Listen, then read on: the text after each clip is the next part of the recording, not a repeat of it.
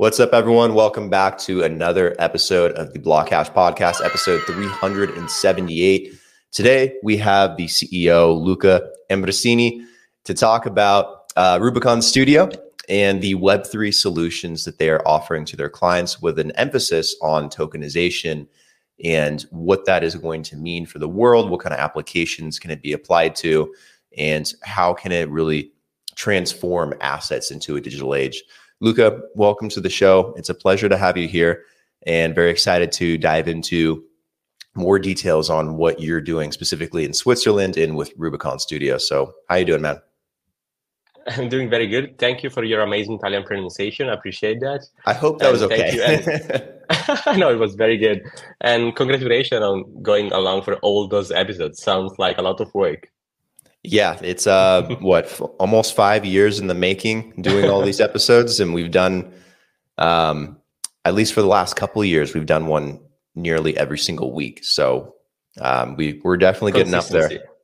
Yeah, consistency pays off over time. Luca, tell me and the audience a bit more about yourself. I'm sure people will be very curious to know what your story is. How did you mm-hmm. wind up in Web3? And everyone has a different kind of path and story. No one yet has really grown up in Web3, unless you're, you know, just entering maybe middle school or something like that. So, um, how did you start off? What was, you know, your your ambitions originally? How did that diverge into Web3?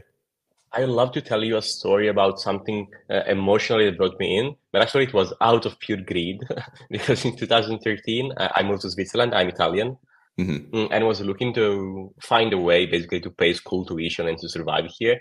Uh, Switzerland is very expensive. Uh, and I didn't want to ask my parents for money. So I, I went online and say how to make money online. And with a couple of friends, we started buying GPU to do, at the end was Litecoin mining. Okay. We entered in September 2013. It was a pretty lucky period because in a few months, Bitcoin went from like 100 to 1000. Uh, so we started growing from one GPU to 10, then 100, then 1,000. Uh, we ended up getting a hydropower plant mm, and a few windmills. Mm, and basically, we grew together with mining. Mm, then at some point, uh, I would say that during the road, I fall in love with the libertarian principle. And we are working on a mission to make every asset uh, investable by anyone. And so at some point around 2019, we stopped working on mining because we are based in Europe and doing mining here was very hard at scale because energy prices were going up to the roof. Mm-hmm. and in different jurisdictions it were going down. And at the end mining is, a, is an energy game. So we were not able to compete anymore. We sold all the assets and most of us are engineers. So we jumped on the bandwagon of software. And since 2019 we are just writing software in the web3 space launching startups and helping other clients to integrate blockchain to their stuff, mainly regarding tokenization. Interesting. So you got your start as a miner, primarily in, in Litecoin. What was that experience like? Because um, that was one of my first entryways into crypto too, and it's fascinating to learn about the tokenomics side of crypto and how you know the mining industry really does have a major impact mm-hmm. on not just price but the the actual supply as well as the demand and um, how it protects the network and the protocols, the different protocols, whether it's proof of stake or proof of work or whatever it may be. It's very fascinating to understand some of the algorithms. Yeah, especially at the beginning, around 2013, proof of stake was not really around. Uh, so every coin was trying to iterate uh, on proof of work. So we had like 200 different algorithms. Mm, and we were buying, we were having Chinese company manufacture ASICs to try to be more uh, efficient than the other miners. Then working on CUDA code for GPUs to try to squeeze out the last bit of performance, because at the end it's an efficiency game, and it was a lot related to software. Mm, so it was quite mm-hmm. fun, and also there was like a new proof of work coin coming out every day uh, on Bitcoin Talk, the the old forum where everything started. Uh, so we spent a lot of time being there because if you manage to mine the coin in the first few seconds after the genesis block, sometimes you ended up with like 0.5% of the token supply. Mm-hmm. Because at the beginning the percentages were crazy. it was it was really a matter of being the fastest to try to mine a coin. Because as you mentioned, tokenomics is fundamental. Sometimes people uh, fuck that up. and they mm-hmm. give too much value at the beginning, and we were trying to to be there to take an advantage out of their own, let's say, lack of knowledge in economics. Yeah, one of the coolest things that I learned when I was doing mining for the first time was that when you have a mining machine, it's not designed for one specific cryptocurrency. Like even Bitcoin, they're actually designed for a specific algorithm like SHA-256 or mm-hmm. Ethash or you know one of the other miscellaneous ones that are out there. There's a whole bunch, but there's numerous different coins on a single algorithm. So depending on the efficiency and the price of any given coin on any given day, I could automatically switch from one to the other to try and maximize profitability. So that was always a fun game that we were playing. We'd come in every couple days and look and see, okay, how's Ethereum performing versus Ethereum Classic versus um, Horizen or Zencash at the time versus Litecoin and and then Bitcoin. So many memories. Yeah, and it was uh it was really cool kind of you know swapping back and forth this was before there was any kind of like regulation around it like i was getting mm-hmm. letters from the bank thinking that i was running a money transmitter service like i was like an atm or a bank or something and i had to send them letters explaining what proof of work mining was which was really difficult to do in a letter um, but they had froze my bank accounts for a little while and, until I had to explain to them. Then they unfroze them after I sent this long letter into like New York. And um, I don't know, that was a different time. Now it's it's regulations are completely different. Um, sometimes there's too many regulations, but that's part of the reason why you went to Switzerland, right? Because there's more opportunity to kind of experiment and try new things in crypto there. It's not as harsh. Yeah, exactly. Like uh, when we started, uh, we had the same situation that you just described. Uh, like we literally went to the bank to tell, "Do you see this shoebox? This is producing money. We plug in energy, we get out money." And it was mm-hmm. quite hard for them to to understand. Like they they thought we were lying, like we were doing some yeah. shady stuff. Then they understood. Uh, but I I would say that Switzerland is one of the easiest place if you want to start a crypto business. Uh, for example, most of the things that we do in our company they're based on um, what is called a DLT Act, in which they basically say that you can transfer ownership of stuff in a legally valid way with a token. Uh, so if I have a token which represents a watch, I can go to a Swiss judge and say, I have the token, give me the watch. Mm, which may sound a little bit silly, but this enables a lot of stuff and is completely regulated um, in every jurisdiction in Switzerland. And we can do that with, uh, let me make you a, a, few examples to be more concrete. Any mobile object, uh, like watch, uh, whiskey, wine, art, precious stuff, um, but also shares of a company, debt, bond, um, any financial instrument can become a token uh, and it's completely legal. And to do that, if it is a security, so like a financial stuff, Usually, mm-hmm. a very easy way to understand if it's a security is does it give you money periodically? If the answer is yes, that's a security. And in that case, you have financial regulation. Uh, you you need a lawyer uh, or something like us to help you. But if it's not uh, something that gives you money, not a security, literally is like one piece of contract, and we can give you a free template. Happy to send it to you, in which you transform a physical object into a token on any public blockchain. Mm, and what I love is that Switzerland, in the regulation, they clearly said you have to use a public blockchain. Mm, so if you use a private one, which I personally hate, mm-hmm. uh, you are not allowed to tokenize anything in Switzerland. Because the point of using a blockchain is to make it transparent for everyone. Like anyone, including the government, should be able to verify the blockchain basically and check who has the token, so who has the rights to own something and no one should it should be tamper proof like it cannot be mm, modified. Mm. yeah. And this is achieved easily on a public blockchain. So basically they tell you you can use ethereum this is what they use an example in the legislation mm, to transfer everything that you want. Mm, that and makes also sense. the banks here are pretty are pretty favorable i would say uh, regarding crypto businesses. So you can open up a bank account and also we have banks that custody crypto so it's quite a nice place if you want to to start a crypto business, especially in the tokenization space.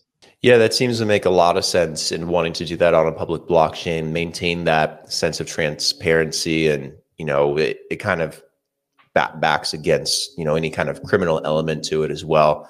Mm-hmm. Um, so I think that's the right approach. But w- what are some of the possible you know real world applications of doing this? I mean, obviously there's probably a million. Um, you know, being able to take a token and represent ownership of literally anything physical in this world um, being able to take something and create a digital version of it or make it digital, make it more transferable, uh, make it easier to put or verify maybe on a secondary marketplace. Like there's all different kinds of things you can do. In the US, fractional ownership of things like real estate or high luxury goods are also another thing people are exploring very commonly, um, as well as over private based equity and all these things. But what are some things like in Switzerland that you guys are experimenting with the most that you think, you know, around tokenization might be the most unique or the most helpful to people? Mm-hmm. Uh, a very simple one we've done is watches. Uh, and to me, they are under the democratization umbrella. Mm, so I probably would not spend a hundred thousand on a Patek Philippe watch, but usually, if you want to buy a watch for investment purposes, you should really buy a top one percent watch usually out of production, like it has to have many characteristics to be a store of value. But usually they are also priced very high. So you, you may not want to to buy a whole watch. Mm, like usually they say that alternative investment should be 5% of a portfolio. So if you have to spend uh, 50,000, you should get uh, like um, a 2.5 million uh, portfolio. If you don't have it, maybe it's better to buy just a fraction. Mm, and what we we transform one single watch in thousands of token so that you can buy like 1% mm hmm and speculate on it mm, or transfer on the secondary market. So it becomes very, very liquid. Uh, this one is online running. Mm, you can check it out at elephantclub.io if you want to, to test it. And I think that the ticket is 250 euros, around $300 uh, to start in. And there is secondary market running. Uh, this was the simplest because you don't need any license at all. Mm, then a second category we've tackled uh, is commodities, mm, like let's say coffee. Coffee is usually traded around the world, and usually it starts from South America. Mm-hmm. Mm, it gets harvested, then it goes on a um, on a ship. It can come to Europe or to North America, but uh, it takes weeks. Mm. And during that time, they change hands so many times a lot of traders are exchanging paper contracts because they want to buy, they want to sell. They're usually traders like they don't trade stocks, but they trade coffee, and there's a lot of them. Like mm-hmm. it's a mm-hmm. multi-dollar, multi-hundred billion market probably. Mm. And also when the coffee reaches land, they start to be parceled, like in smaller amount, and then to go around. We transform each ton into a token, and then it is able to be traded. Uh, you get two things out of that. The very first one, which comes to hand, is traceability. So when you buy a token, you have attached to it a lot of information where it is coming from. Mm. And like in the blockchain, you have the principle shit in, shit out. So everyone can lie on the blockchain. But since the information is inserted by many parties along the road, it's very hard for them to lie in a coherent way.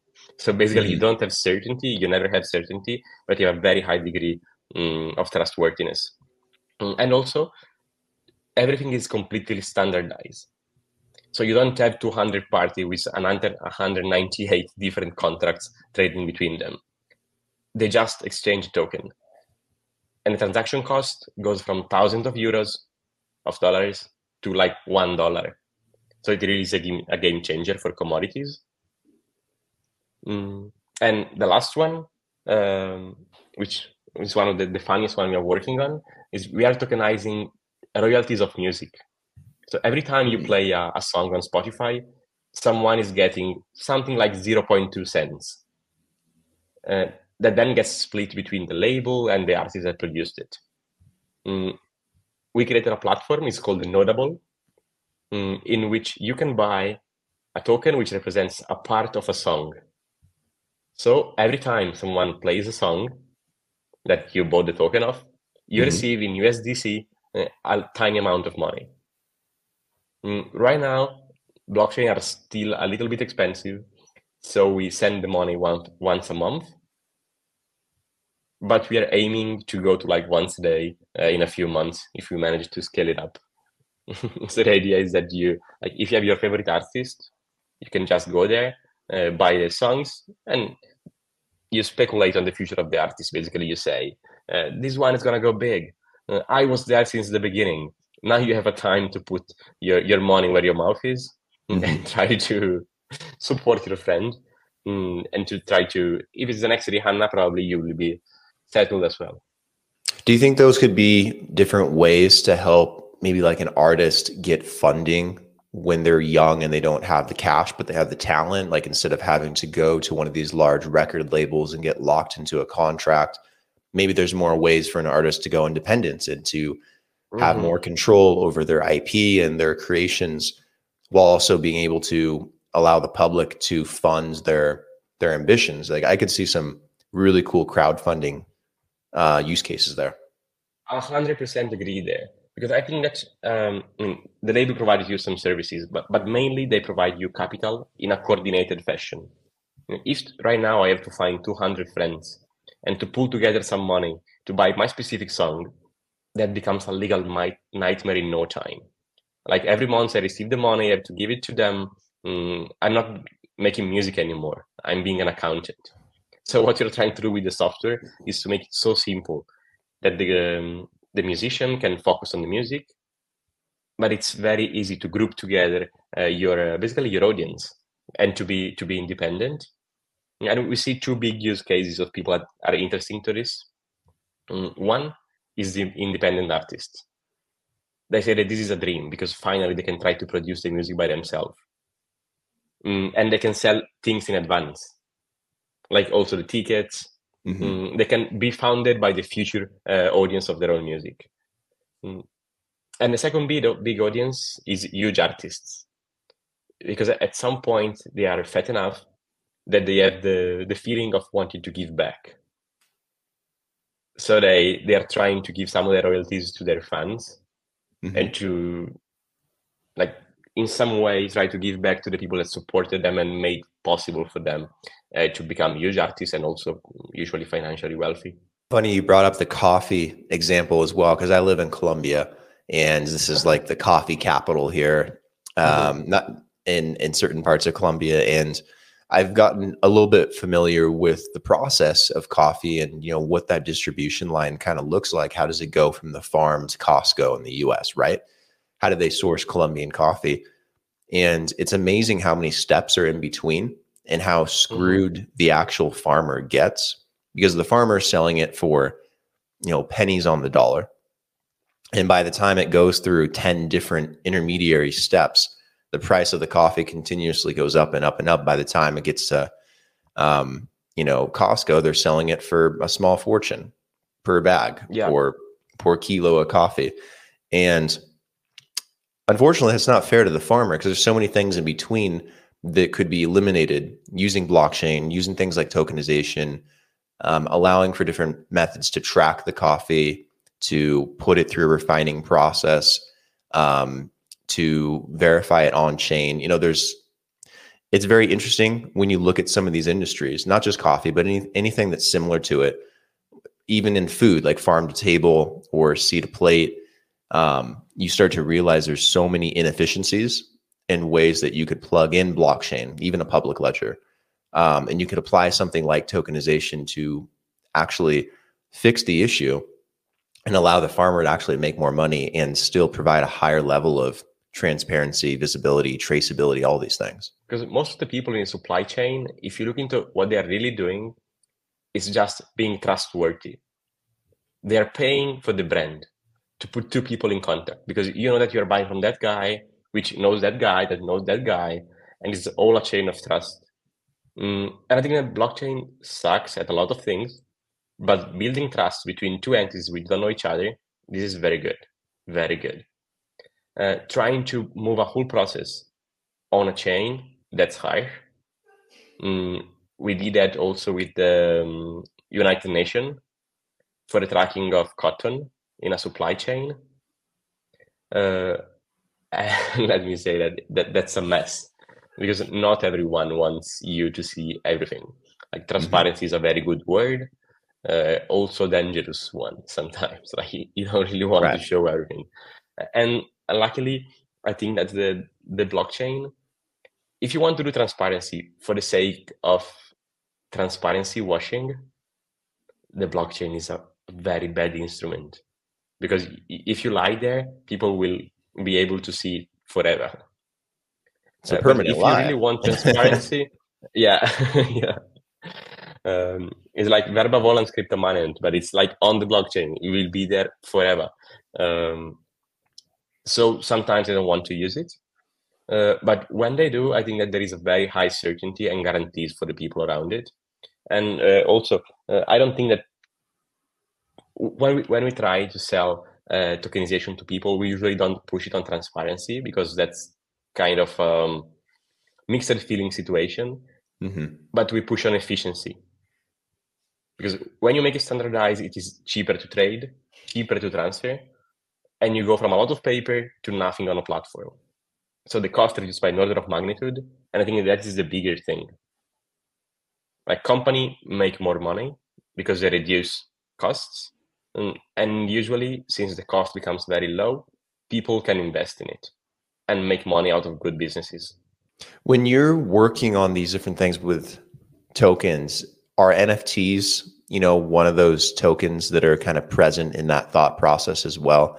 because um, it's it's interesting how broadly applicable NFTs can be across different industries and how many problems they can help solve, but they've only been used for JPEGs and funny pictures of cats and and you know silly trading cards and digital collectibles with really no value. And it's kind of unfortunate because the technology behind it is very fascinating to me and what it could be used for.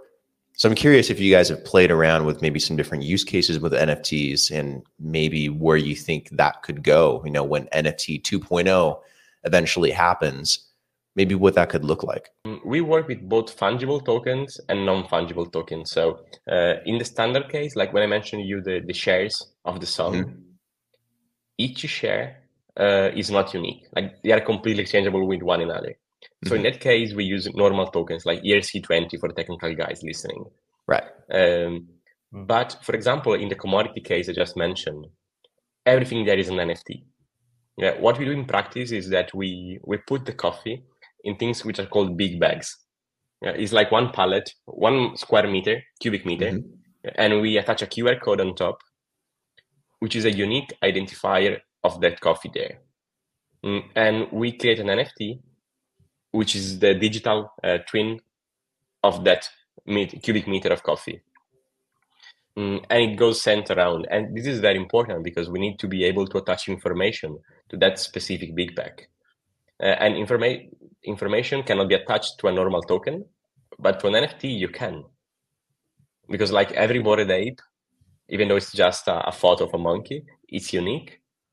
So if it is unique, you can say, okay, this one is that, uh, landed in that place want to be transferred to this one like you have the complete history of each single item which is exactly what we want when we want to push uh, traceability or physical uh, items so i think that nfts will become pretty uh, useful there mm. and I, i'm a fan of this use case i would say i'm not a big monkey holder at the moment so i prefer this nft 2.0 yeah i'm i used to have quite a lot of NFTs, but I had a hard time buying ones that I couldn't justify, like a Bored Ape, for example. Um, I'm very happy that they built a successful brand around it and that they're making money in multiple different ways. I think that's the direction you have to you have to take it. Um, but unfortunately, there's a lot of projects that have chased what Bored Ape has tried to do and they failed because they just can't, you know, get to that reality where they can make money through um, you know, brand partnerships with Eminem and Snoop Dogg, and you know, have celebrities like Justin Bieber buying your NFTs, and it's you know that's like the peak of the hype cycle there for an NFT collection, and they got very lucky and they timed it very well, and I think they had connections. Mm-hmm. Um, I think they were very very good because building a brand out of thin air really is a challenge. For everyone that tried to launch a podcast or a startup, you, you know how easy. hard it is to have people following you. Uh, and they managed to sell, uh, at the end, it's just a piece uh, of um, feeling of belonging to something else um, for hundreds of thousands of dollars. So you, you nearly, like, you're expressing your desire to belong to something in a financial way. So your desire is crazy good and I'm I'm a big um, fan of what they've been able to do. Um, I just think that it is very uh, dangerous uh, because sometimes people reach out to us um, mm-hmm. and they say, "Oh, these guys with the monkeys, they, they raise hundreds of millions. I have real physical art, so I'm gonna make billions. Uh, create my NFTs." And I think this is a kind of a, a false myth. Uh, it's not not yeah. so easy. They, they, they did a great job. Yeah, and and art in NFTs is again something people I think misunderstand because the NFTs pretty much represent the artwork. I mean, because they're also selling the physical artwork aside from it, and and for an artist, art is all subjective. You know, if the wrong person walks into an art gallery and wants to buy a painting for a hundred dollars, then you set the base price of that painting for a hundred dollars if no one else is bidding. But if the right person walks in and they see your painting and your painting is just a little giraffe with a tree next to it and it's like nothing special but they think that it's insightful and meaningful to them and they want to pay you a million dollars for it well then shit then your giraffe is worth a million dollars so mm-hmm. you know art is not one of those industries where you can go to an expert and they can appraise it and say oh this is going to be worth thousands millions of dollars maybe it'll sell for a billion one day um, it's it's unfortunately not a stable economized market. So with when you couple that with NFTs, you know, it's you know, complete wild west. You don't know what's going to happen. You know, you have to really build some kind of credence around you as an artist, mm-hmm. build up a reputation and a portfolio, and you have to get into media and you have to get well known. And it's just not a good business model unless that's all you want to do in your life. And I know some successful mm-hmm. artists I do, and I know some successful artists that have successfully transitioned to NFTs, um, but they're very rare occurrences. It, an ordinary person doesn't just do it and then make tons of money. Now, if you're applying something with real value to it, it could be real digital value too, like the metaverses uh, that were coming out over the last like six or seven years that were like blockchain focused, like uh, Decentraland, Crypto Voxels. Um, you know, there there were tons of them, Somnium space, and you could buy like actual land represented by an NFT. Now, that, now that's an interesting use case where you can actually mm-hmm. obtain something that could have some value, and that can back yeah. the NFT and make it more worthwhile for people to own. So, you know, when the first wave of NFTs came around, there's a lot of mixed. It was a mixed bag of all these different things, and some of these things really did not make any sense, and then there were some things that were just premature, but they did make sense. Um, and that's why I'm very excited to see where NFTs go in the future because I think with what you guys are working with tokenization and and people learning that you can apply it to actual things of value or assets in the real world in the virtual world will maybe make it a much stronger industry than it started out as. I think so too, and I love the example you brought up mm, about uh, digital items, pure digital items. Mm, I basically grew up inside World of Warcraft, I think yes. I spent like seven years in there. Um, and I think that I felt kind of emotional attachment to some of the items I had inside the game. Like when you spend one month trying to get on a raid to get the, the loot you wanted and you actually get it, the emotion is so strong because you really wanted that specific item. Uh, it may sound silly for non-gamers, but usually gamers can relate to that, like to all the effort you put in. Uh, and I think that being able to to really own that item, uh, take it out of the game, sell it to someone else, um, enable people to build another mini game uh, based on some item you had there. I think it, it spawns a new uh, wave potentially of creativity, and I mm, I don't know what to build there, but mm-hmm. I, I hope one day to be able to launch a startup uh, at the intersection of modding games. Um, and tokenization. Because I think that trying to bootstrap a new mechanism to leverage someone else's IP to build a game of yours, I think there's something strong there. Yeah, what what do you think about tokenization within the gaming space? I think that games that have a very open ecosystem may benefit from it. Like if you take as an example, like Skyrim, that Skyrim. game uh, was built since the beginning to be able to be modded by other people. Uh, so if you have like one item in one realm, allow me to say, being able to port it somewhere else, mm, I think that has real value because the item kind of has value inherently outside of the game itself, or like outside of one server. Mm. So when the item at, has the chance to have a life outside, I think it is very very good. Uh, while I think it's harder for very closed games, mm, like if you want to tokenize the currency that you have inside Angry Birds, I would be pretty pretty bearish uh, on it mm, because I think that it's hard to. I mean, it doesn't really make sense to me, at least. Like in, I'm not thinking yeah. through the example, but like in a very silly way, I don't see how to use the Angry Birds currency outside. So I don't want to have it uh, outside of the game. But for a game that is lasting 10 years, everyone is building on it. People are still spending so much of their free time trying to build content for the others. In that case, I think that tokenization is a must because it's the way to transfer object outside the game. And when I say outside, I mean two things. One is like outside physically, like from one server to the other, but also outside in the realm of time like the game is not supported anymore. Mm-hmm. You don't have official servers anymore. But since the database of the items of all the players it's outside, the community can bootstrap a new world and build over the existing um, user base, which to me sounds very exciting.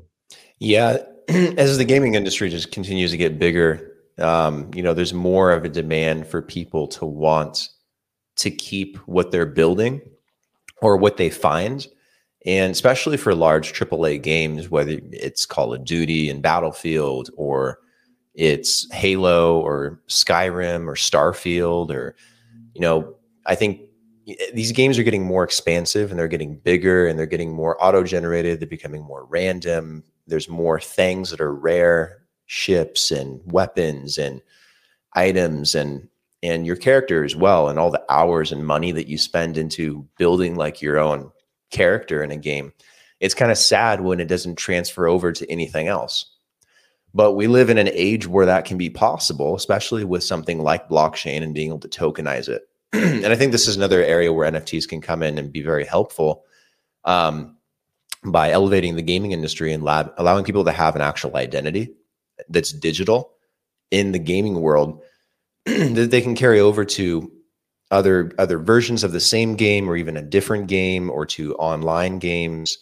Um, and i think that would be another fantastic use case of putting value behind an nft and something that could be tradable. Like maybe you build something awesome and you spend thousands of dollars on it and maybe you want to sell it maybe you're mm-hmm. a professional gamer and all you do is build characters and you build um, certain items or you collect things and then you sell them eventually um, it opens up ideas for marketplaces as well as you know allowing people to enter a game at better levels or have better items or instead of trying to have to find things over time i don't know i feel like there's a lot of really good dynamics within the gaming industry to inject an nft i think they are underexplored at the moment uh, because i suppose a couple years ago uh, someone get burned trying to launch nft uh, like I don't remember the, game from Ubisoft uh, that tried to launch NFTs and basically the community roasted them in two days and they have to take the feature out.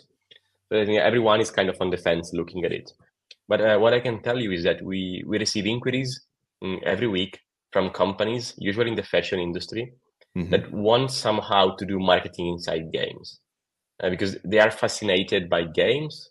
All those companies they want to talk with the gamers because I see that there there are three billions. Everyone is spending more time looking at, at a screen than looking at other people in the eyes. So that they need to be there. Mm, and I think that being able to have a, an outside object, like I don't know, I buy my last Louis Vuitton shoes, mm, mm-hmm. and I somehow get a benefit inside the game that is linked to the IP of Louis Vuitton. Mm, I think that's gonna happen one way or the other. Uh, I think that right now the only good example is kind of Fortnite. Yeah, we've seen mm. some examples of that in Fortnite. But in a very basic way, like you you get a sweater and you wear it outside and also inside Fortnite. That's like the the basic stuff that everyone is thinking about. But I think that there is room to explore way deeper mechanics inside the game mm, because people love to spend time there mm-hmm. and they have deep connection with the brand they buy. Mm. I think that someone will make a billion uh, finding the intersection to make fashion companies being able to leverage games. And NFTs could be one of the um, the keys there. Uh, we are working on something with a couple companies, and we hope that a billion will come out of it. But anyway, we're gonna try. Yeah, I'm under the impression that very soon we're gonna have real working metaverses, what, whatever that ends up kind of looking like, whether it's decentralized or owned by a company like Meta or, or whatever, I do think most people on Earth will have a second life virtually. And I think that'll make a massive virtual economy where people mm-hmm. can actually work and have real jobs and have a life and can do things virtually that they could never do in real life. And I think most people will live a life that's kind of plugged in. If that sounds kind of sad in some ways, but I do think it's going to be a reality because most people enjoy escaping reality. Um, so I think it's a matter of time before there needs to be a use case for NFTs to bring in assets like fashion or things from the real world into a virtual one, as well as tokenizing to bring back to the real world. So I think it's going to happen inevitably. It's just kind of how does it start and what does it kind of look like, you know, from first glance through development? Read uh, or watched Ready Player One? Yeah. I think that they had an amazing plot about what's what's going to happen. And uh, a few weeks ago, I was listening to a podcast by Lex Fridman when he's interviewing Mark Zuckerberg, mm-hmm. and they try out the new uh, version of the the Quest. Yeah, I watched that one TV too. model, um, and like usually Lex is kind of um, is very uh, non-emotional but for the first 15 minutes he sounds like a kid he's truly happy and amazed by being inside a 3d space that feels real and uh, i've seen it on a 2d screen like the the video version of the podcast mm-hmm. mm. but it doesn't give you any emotional uh, but, but from what I, I hear from his word probably we are not that far my bet would be less than five years. I don't know. Do you want to make a bet? I I think it'll be. Well, I think it's already here. It's just the problem is it's not feasible enough for commercialization. Uh, that that was originally Meta's problem. They built this nearly you know ten years ago. You know, it's existed for a while. I remember when Oculus Rift first came out; it was mm-hmm. incredible. Mm-hmm um, before that they could do everything without cords, before they had the camera systems and all this stuff, and you had to have a PC to use it.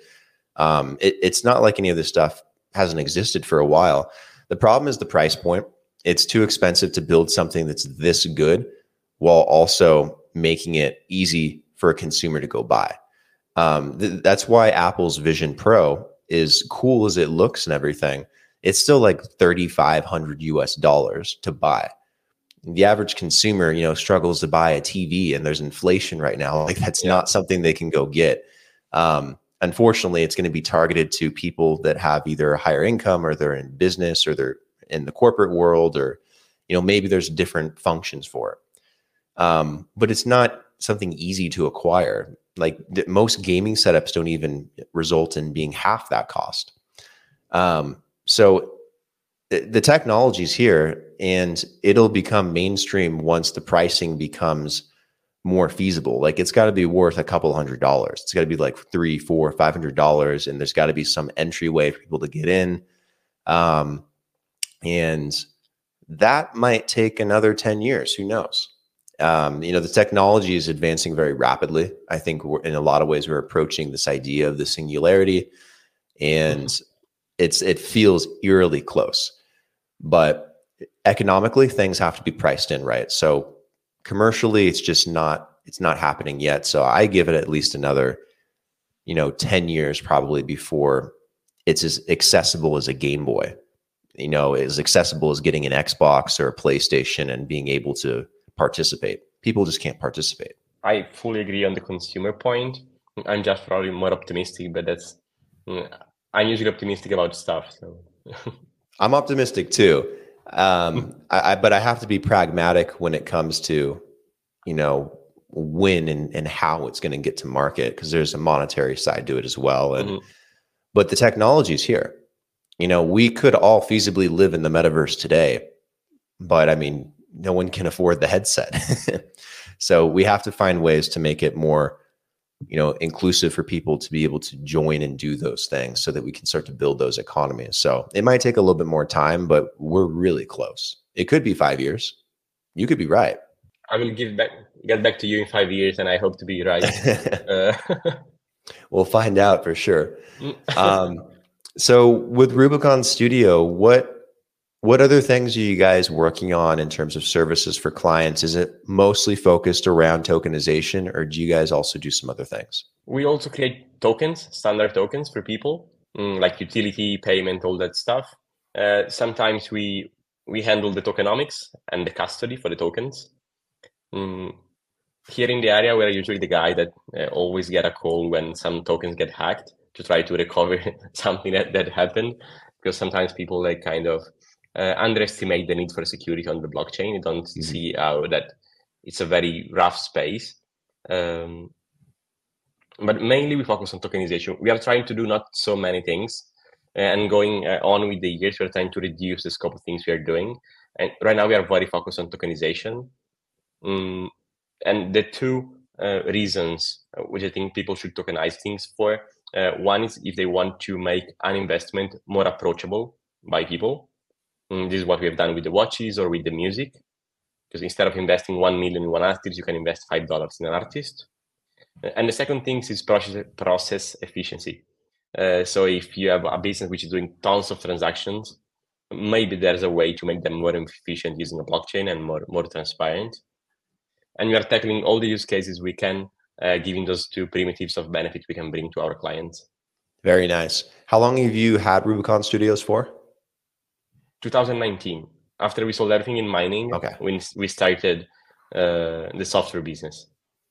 Very cool. And what's next for you guys? Like do you have any plans to expand and to grow or offer new services? Um, like what do you guys want to do here in 2024 and beyond? If we get a financial approval uh, we are going to start a real estate tokenization project mm, our goal would be to not just real estate, but actually to offer people a very, very easy way to beat inflation, like you mentioned before. Like I, I think that people should have like a savings account with no risks that kind of automatically beats inflation. Mm-hmm. And you're trying to build that in a tokenized fashion. Mm, as you can imagine, it has legal challenges uh, because states usually they don't want you to release a new currency that automatically beats their own inflation. so we are uh, getting very good mm-hmm. legals to to make everything very very clear uh, because I we think that the, the, time for pirates in the crypto space is over. Regulation is here, so we have to package everything perfectly. So if we we manage to to get that done, uh, I hope to get back in six months or so on the podcast.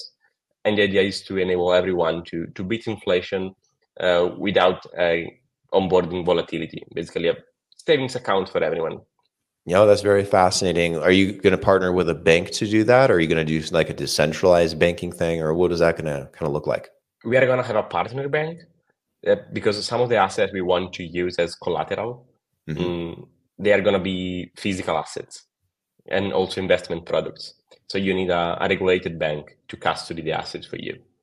Okay. Um, and part of that will also be crypto. So it's going to be decentralized and we will make everything accessible in a decentralized fashion because i think that to you should not be required to have a kyc and a bank account to, to beat inflation uh, to me the end goal of tokenization is as i told you probably at the beginning to enable everyone to invest in anything mm, so the goal is to have this product available on the shelf of a decentralized exchange so that anyone in a click with a credit card or with some cryptocurrency can join and beat inflation. As simple as that. Would you have to? Is it something that's exclusively that would be available to people that live in Switzerland, or could anyone feasibly globally set up an account? Not US. like like okay. everyone else, uh, it is allowed to anyone outside US. Ah oh, man, okay. but you are in Colombia, so you're fine probably. I'm in Colombia, but I don't have my Colombian citizenship yet, so I don't know okay. if that would, I don't know if that would count. Unfortunately, I, I have my American citizenship. or what about a company? Could you have like a Swiss company that could have like a Swiss savings account or something like that? Mm-hmm. Uh, we're going to release it from multiple jurisdiction, mm-hmm. one of which is going to be Switzerland. Uh, but we are going to need more than one company in more than one place. Uh, also because of European regulation, uh, you need to have basically one company in each Europe, uh, European state. Mm, the only thing is that we right now the SEC um, position on crypto assets it's quite vague Mm-hmm. So we don't want to have issues with SEC. And until the situation clarifies, we prefer to say outside of the US market. Yeah, that, that makes there sense. is a very high risk there. Like a high risk and the opportunity. Like American people have a lot of money and you, you are a lot. Uh, but I, but here in Switzerland, one very good thing is that we will literally write a mail to FINMA, which is the financial regulation authority, and they answer you and they tell you you can do that or you cannot do that. Uh, and if they tell me no, I try to uh, find a different way to do it. Like I propose it to them, like if I adapt this, does it work? Um, and after a few months, you know what you can do. Uh, and this allows me as an entrepreneur to be in the position to take a risk, like market risk, because maybe no one wants to beat inflation. Yeah. But at least from a regulatory point of view, um, I, am clear. Uh, while to my knowledge, in the US, to have this dialogue is a little bit harder Mm, yeah. So at the moment, we are staying outside. Yeah, I don't know why everywhere else in the world it seems to be much easier. And in the US, when you reach out to an agency like the SEC and you try to get clarity on something, they don't tell you anything. If they do tell you anything, they give you ambiguous answers that aren't clear. And then they turn around and sue you. it's it it's like you're asking for help and then someone comes over and beats you in the head with a club. It's, like that's American regulation. It doesn't make any sense. So I yeah, I wouldn't want to touch anything in the US or have US clients at this point in time, at least until certain things change maybe over the next couple of years. It's very frustrating. I mean, I'm not the best expert, but if there is maybe someone in the audience that is ready to take the challenge of bringing such a product to the US, more than happy to to jump on a call and try to understand. To me, it's just that uh, I don't, I perceive a very high risk. Mm, so it doesn't challenge yeah. my risk appetite and I prefer to stay outside, but maybe I'm just overestimating it. That's pretty. We, we might know some people that could potentially help with that and maybe create a more clear path doing it with US citizens at some point, but we can explore that at the time, maybe when you're ready. Um, but where can people go to check out Rubicon Studio? Where can people go to find you online? If they want to get in contact or have a conversation, where would you direct them? There is a website which is called rubiconstudio.ch where you can see some of the case study we worked on.